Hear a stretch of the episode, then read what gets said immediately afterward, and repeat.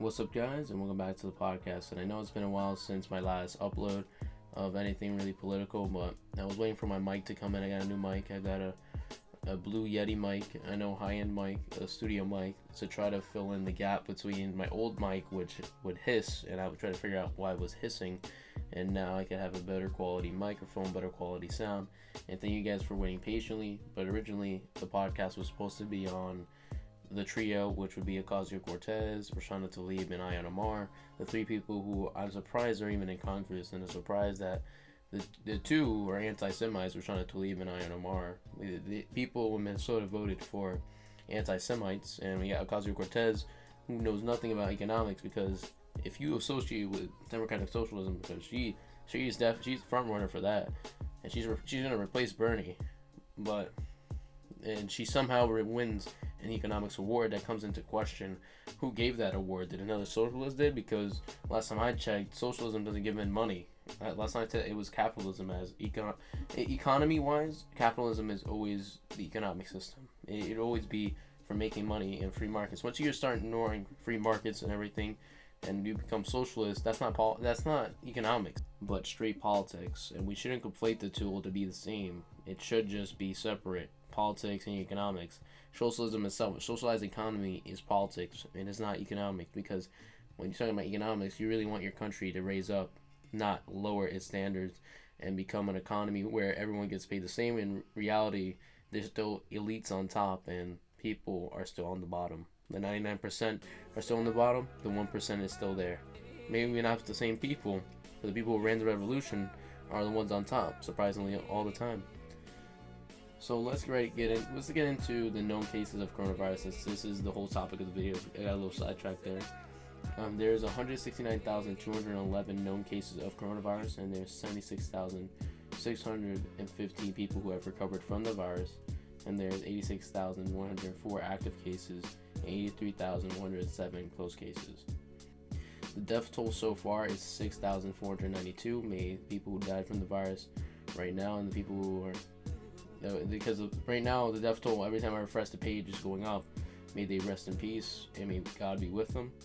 And the media up to this point has been using the coronavirus for political use instead of just taking it as a virus. What I mean is like CNN right now, like Don Lemon was attacking Donald Trump's speech, and I, I for instance, I know there's mistakes within the speech. But does that take away from his response to the virus? No, I don't think it takes away from his response.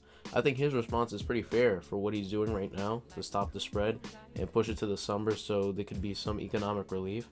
For the two week shutdowns of schools, and for some instances for a month and for the whole year, and for the 30 day European travel ban, I think these are great responses to the virus and National Guard intervention. I think these are great responses in general. I don't think that CNN or Don Lemon, especially Don Lemon, to comment on any of the president's actions since he is biased in general. Have you seen him when you see him in the Democratic debates? When I saw him when I was watching them and he was moderating them, he literally said Donald Trump's racist tweets. You're supposed to be moderate. Where were they racist? And that's my question. Why can't you just ask a question like, "What would you do for the economic economically for our country?" You don't have the the racist tweets that Donald Trump said. That that makes you that makes you look great. It's the left that makes you look great, but the other half of the country does not. And and I don't. And, and before I get sidetracked, well, let me comment on this point. People who are on our general side, who are conservative, I want to say this: the left is not liberal. What I mean is, is that if they were liberal, they would be able to tolerate other people's opinion. They're not liberal. They're radicals and the, the whole uh, leftist ideology has become radical. Liberals have no home anymore. Classical liberals have no home anymore. The, the radical left has taken that position, and liberals are now seen as conservatives apparently to the party because there's people who are leaving the left, the left because they have lost all the values that make the left great, and that make libertarian values great. Because I have some libertarian values. I believe in toleration. I believe in acceptance of different people and equality. That's that's all fine and dandy. But they took it to a whole different level that they pushed all the classical liberals out there and pushing them into moderates where they're up for the pickings for classical conservatives. And as time goes on and on, people are going to see that how far the left will go, how far they will go to take a candidate down, and they're going to use the virus against him to take him down for the next election, which is not going to work. It is not going to work in the favor of Joe Biden because the man's verbal gaffes are funny enough where he forgets pretty much everything.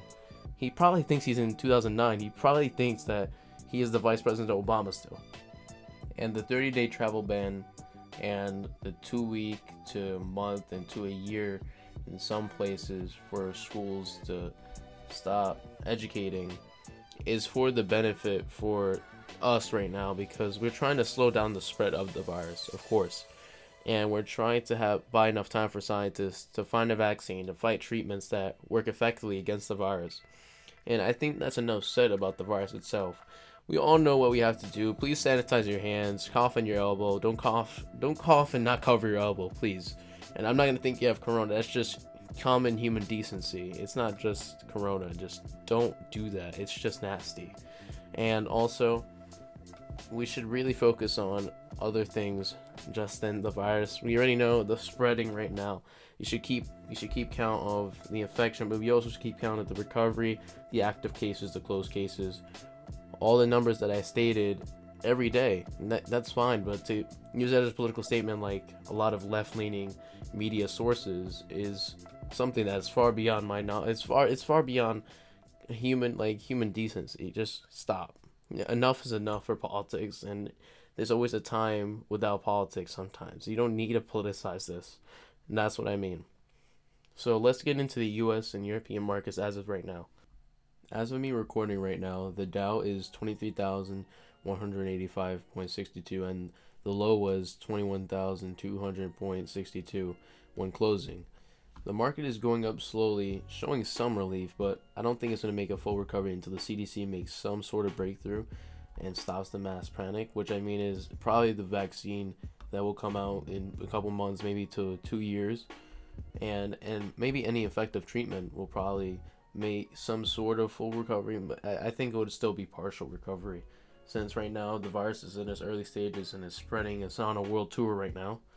Um, on March 12, 2020, which was last Thursday, the FTSE 100, the Dow, and the S&P 500 hit its worst day since 1987, which would make it worse than Black Monday, which hit in 1987.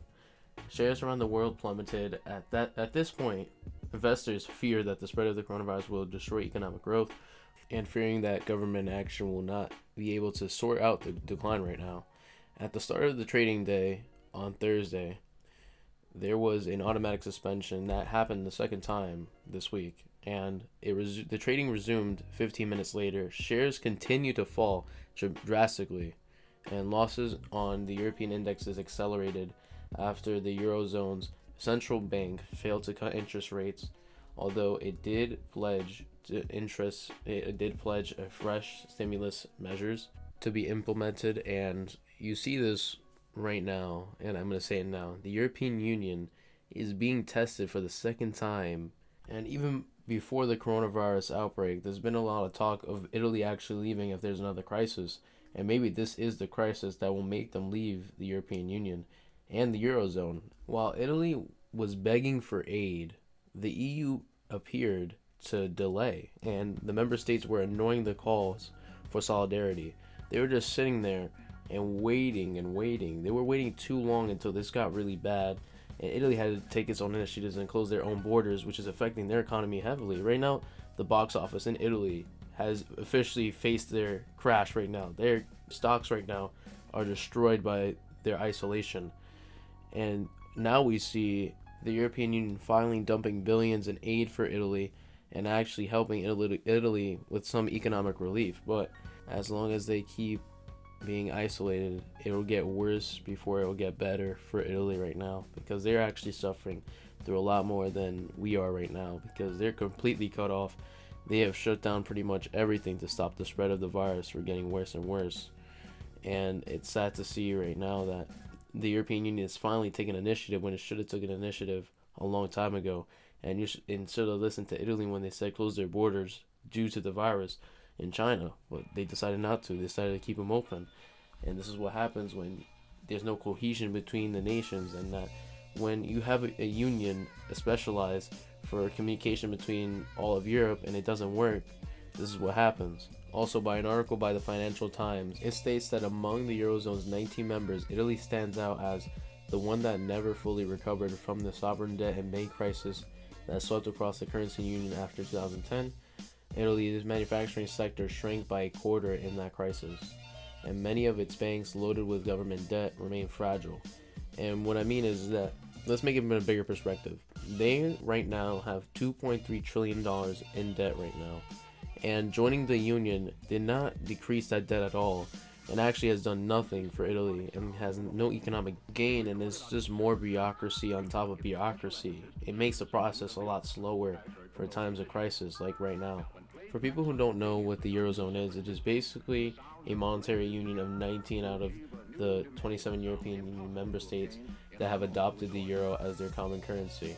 And the monetary authority of the Eurozone is the Euro system, and Italy is the third largest economy in the Eurozone and the eighth largest by nominal GDP in the world, also the 12th largest by GDP in the world. Italy is a big player within the European Union, and if Italy leaves the European Union, it may cause other member states to leave.